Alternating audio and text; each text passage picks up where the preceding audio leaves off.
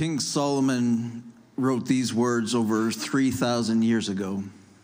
He said, There's a way that seems right to a man. 3,000 years ago. Apparently, human nature hasn't changed much.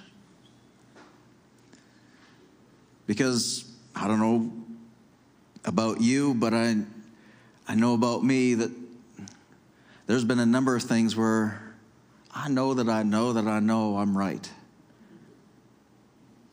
And I know who's right and I know who's not.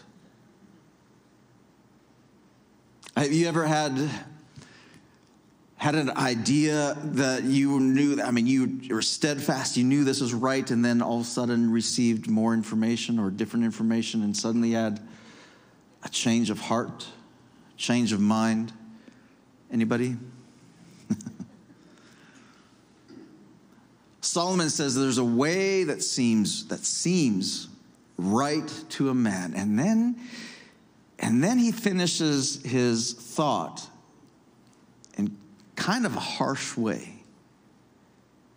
He says, But its end is the way of death. Solomon, like you're being very dramatic. You're over exaggerating. Like, uh, what do you mean this end is the way of death? That's Bible speak for a dead end. There's a way that seems right, but its end is a dead end. You get to an end, you get to the bottom. We call it I hit bottom. I, I hit a dead end. Anybody been there? Come on. You know what's amazing about the Christmas story? What's most amazing to me about the Christmas story is the fact that there was an entire people group of whom Jesus appeared to and showed up to the Israelites, the, the Jewish people, who had been from the time, every single one of them in that nation from the time they were little children were schooled and taught and trained. In fact, all of their schooling from young age to the time that they were 12 was based on the law and the prophets, the Old Testament. All of it. In fact, a 12 year old Jewish child was expected by the time they're 12 to have memorized the Torah or the first five books of the Bible. They knew it inside and out. They knew the law and the prophets. And you know what? In particular, all of the teachers and the law, what they all focused on, they focused on the Messiah, the Messiah, the Messiah, the Messiah, the Messiah. They read all of the prophets, about what they said about the Messiah. They read even from the Torah, the, the, God's promise of the Messiah. And they were focused on the Messiah, and every single one in the nation of Israel, from the time they were little, were being taught about the Messiah. And yet, when the Messiah showed up, they missed him. Many of them missed him. Have you ever thought, spoke out, that if God was to show up, then I'd believe? If God was to show up, like if he was just to show up, I'd believe. Listen, he did. He showed up. And many didn't believe. Maybe it's because they were looking in the wrong direction, had some preconceived ideas. This is, this is where our human nature, when Solomon says, that there's a way that seems right to us. We have preconceived notions, preconceived ideas of what seems right to us based on, come on, you're just like me, based on your upbringing, your, your background, your hurts, your pains, your experiences, your joys, all these things. We have preconceived ideas. We have preconceived ideas. You do, I do. We have preconceived ideas about who God is now. I mean, we, we do based on a lot of our upbringing. And maybe they're preconceived ideas, and this is what they were taught from prophets all the way through the when they're young that God is the mighty, all powerful, amazing God. They were taught about the, the, the heroics of David, King David, and and how he you know killed goliath and he was mighty and powerful and and they were taught about uh, you know moses and, and he the, the 10 plagues and his might and his power they're taught about these power and when the messiah shows up he's going to be the mightiest of them all. He's going to be the most powerful of them all. And he is certainly this is what they believed. We see this. They believed that he was going to be the a mighty ruler who would save them from their Roman oppressors. And yet, Jesus, the promised Messiah, didn't show up as a mighty warrior, didn't show up as a conquering king, didn't show up in a palace at all. Instead, he showed up as a baby in a manger because there was no room for him in the inn. And there's a way that seemed right to them. There's a way that seemed that they ex- ex- expectation of who God was or how he'd show up or what he'd do. And they missed him. You know what's even more amazing to me, that the fact that they missed him, is that the very prophets that they read about and that they were taught about forewarned them of how, in particular, Jesus was going to show up. The, the, Isaiah says this in Isaiah 53. He says, he says, For he grew up before him like a tender shoot and like a root out of parched ground. He has no stately form or majesty that we should look upon him. They missed that part. He has no stately form. They're like, hey, he's not going to come in a stately form or majesty, nor appearance that we should be attracted to him. He was despised and forsaken of men, a man of sorrows and acquainted with grief, and like one from whom men hide their face, he was despised, and we did not esteem him. They would have read this, they would have taught this, and yet they missed it. I also want to show you another amazing verse in Isaiah 57. Again, another prophet, prophecy about the Messiah says, For thus says the high and exalted one who lives forever, whose name is holy, I will dwell on a high and holy place. There you go. Like he's high, he's exalted, he's going to dwell in a high and holy place. He's he's going to be mighty, he's going to be powerful. And then and then that's not where the prophet stops. The prophet goes on and he says, "And also with the contrite and lowly of spirit." Yes, Yes, he is high.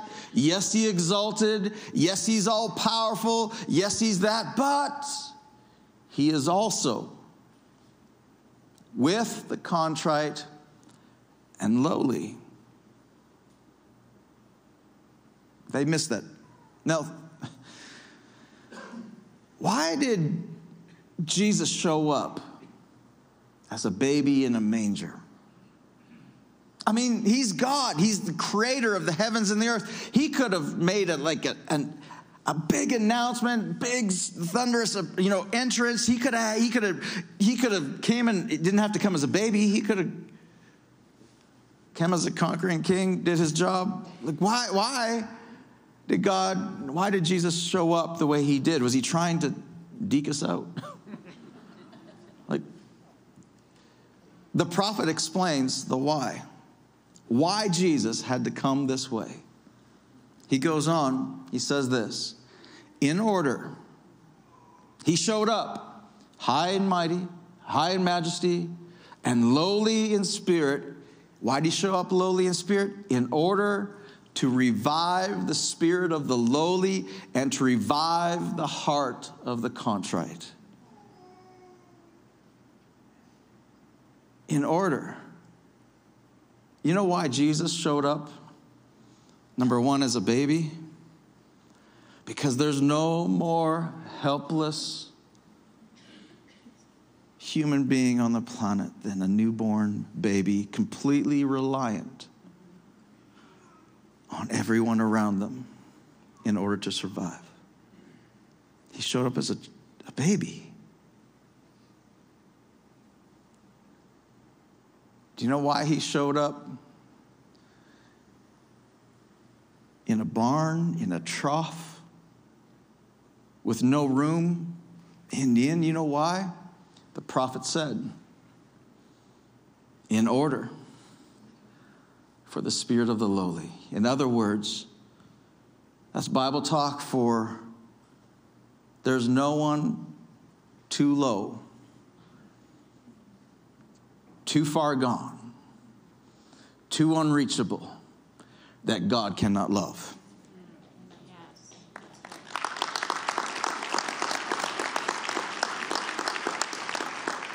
And I know some of you are here today and you have thought or are thinking, God could never love me.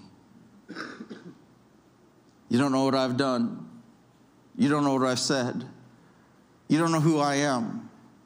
God couldn't love me. Come on. He showed up as a helpless babe in a manger, a stinky, disgusting manger. The King of Kings, the Lord of Lords, the mighty one. The, no wonder people missed him. That wasn't the expected entrance.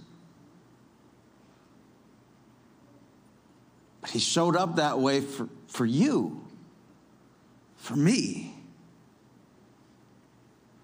You also might be here thinking, well, yeah, life's good. I'm good enough. I'm good. I'm smart enough. I'm good. I'm confident. I, I, I got this. I, am I'm, I'm not the bottom. That's okay. I, I, am right. I, I got this. I don't need God. Except that in the Christmas story, do you remember the wise men? They were called Wise men? From a far off land, pretty smart dudes, like reading astrology, figuring this all out. And you know how the wise men responded when they met the baby in a manger? Not in a palace where they expected to find him, but in a baby in a manger. You know how they met how they met him? It says this in Matthew 2, verse 11. It says, And after coming into the house, they saw the child with Mary, the child with Mary, his mother, and they fell to the ground and worshiped him. You know what that says to me? It says that the child in the manger proves that there's nobody too far gone for God to not reach. It also says there's nobody too high up. That the response to a child in a manger shouldn't be to bow down and worship him. He's the high and exalted one, and he's the lowly of spirit as well. For you, for me. Come home. With that in mind, let me read the Christmas story, Luke chapter 2 again.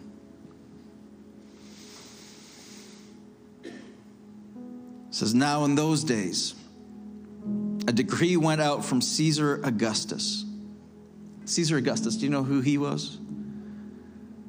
Caesar Augustus was the emperor of Rome, Caesar. But he wasn't just the emperor of Rome. Caesar Augustus was and still is the greatest Roman emperor to ever have lived. He accomplished more in his lifetime than any other emperor before him or after him. In fact, the Romans hailed Caesar Augustus as a god. Remember a number of weeks ago, I taught on the gates of Hades and, and in particular the seven temples, the pagan temples where Jesus decided to appear to. And one of those temples was a temple to Caesar Augustus. And in the midst of the most powerful, the most powerful man to ever have been on the earth, as a Roman emperor, the most powerful man on earth at that time, that's when Jesus showed up. A census be taken of all the inhabited earth. That's how much rule he had. A census of all. He, the reason he took a census is because he's like, I want to show how big I am, how powerful I am, how amazing, how mighty I am. And in the midst of that, in the midst of, you see the contrast? In the midst of the way of a man, a way that seems right to a man, exalted up there, in the midst of that, it goes on and says, This was the first census taken while Quirinius was governor of Syria. And everyone was on his way to the register for the census, each to his own city.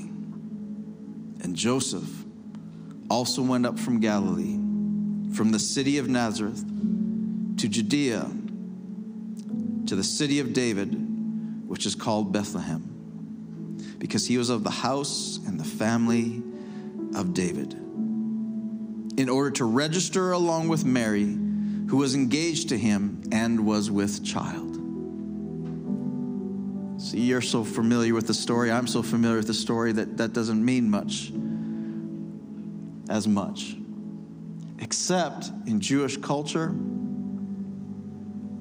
do you know what was done with an unwed mother to be? I mean, Mary, we'll see this in a minute, she's about to give birth.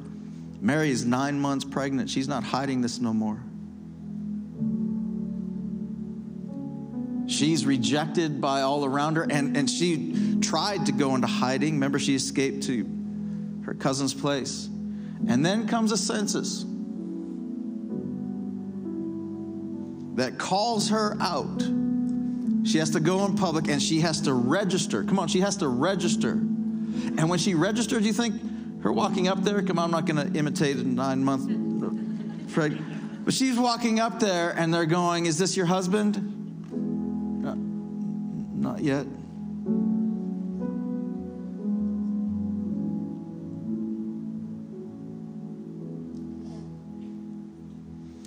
While they were there, the days were completed for her to give birth. She gave birth to her firstborn son. She wrapped him in cloths and laid him in a manger because there was no room for them in the inn. Jesus was born to the homeless. and in the same region, there were shepherds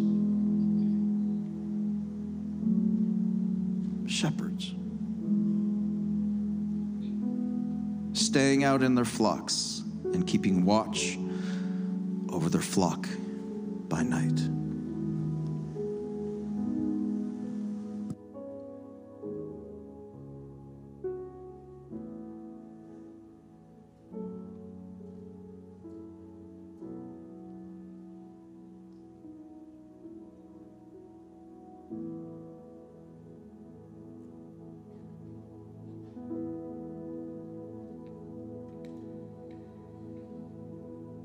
The first Noel, the angel did say, was to serve.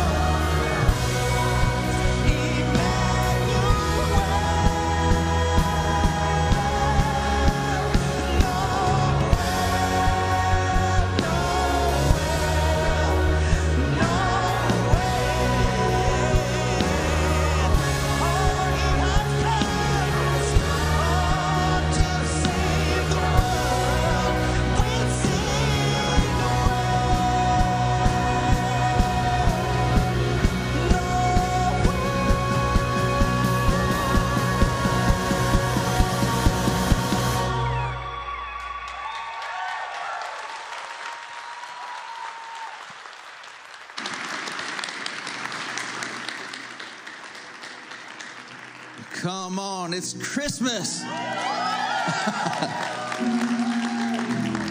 we serve an amazing God. The high and exalted, the mighty, the all powerful, but also the one who came as a child. That's what Christmas is all about. He came that way for you, for me.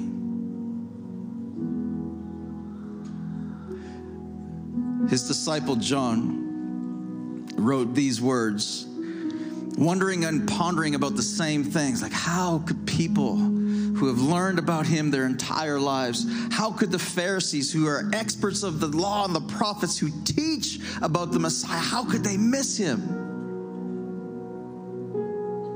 How could anyone miss him? This is what he said. There was the true light coming into the world enlightens every man. What's that word? Every.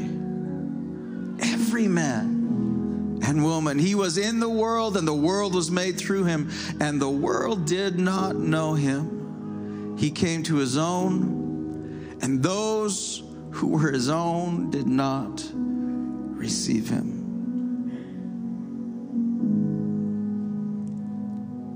And he says, as many as receive him, to them he gave the right to become children of God, even to those who believe in his name, who were born not of blood, in other words, not just because you're Jewish, Jesus was Jewish, not because of that, nor of the will of the flesh, nor of the will of man.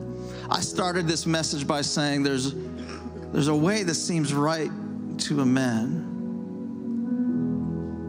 And we heard Dylan's amazing story.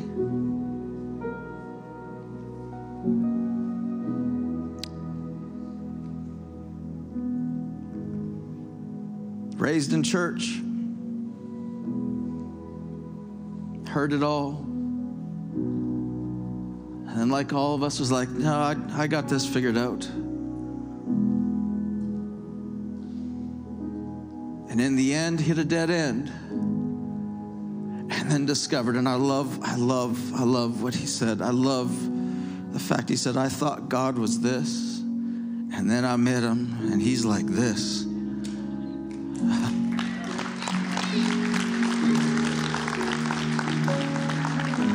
I thought church and christianity was all about control. I didn't know that he was all about freedom thought it was just religion. I didn't know it was hope.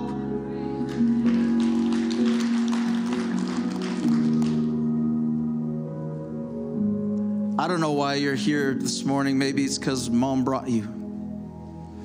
She forced you to come. And you're like, ah, this church stuff, this God stuff, is not for me. It's okay.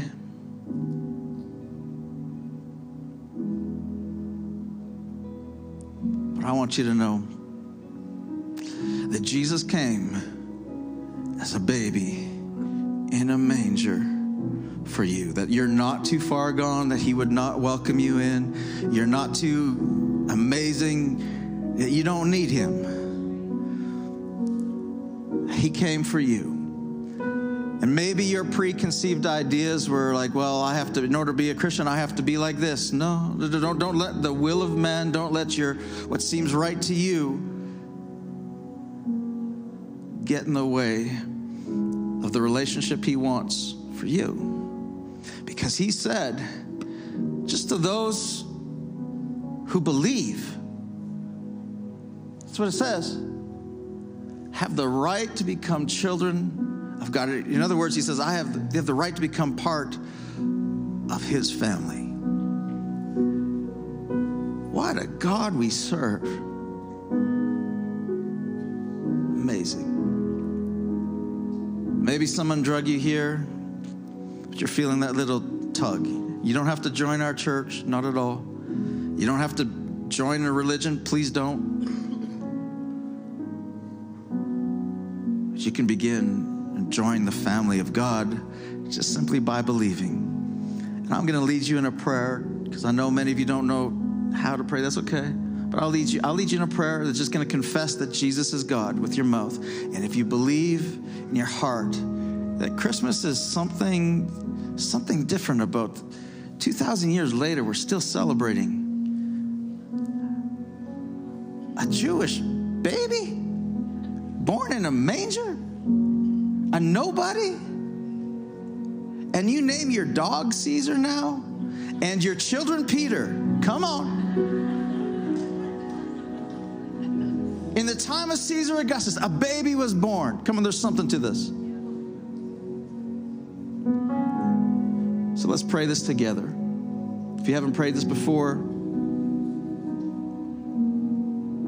pray it with me. Dear Jesus, I confess that you are God, and I believe that you rose again from the dead. And I ask you now to become my God, my Lord and Savior, my friend. Thank you for forgiving me of all my wrongs, for accepting me just as I am. Jesus' name.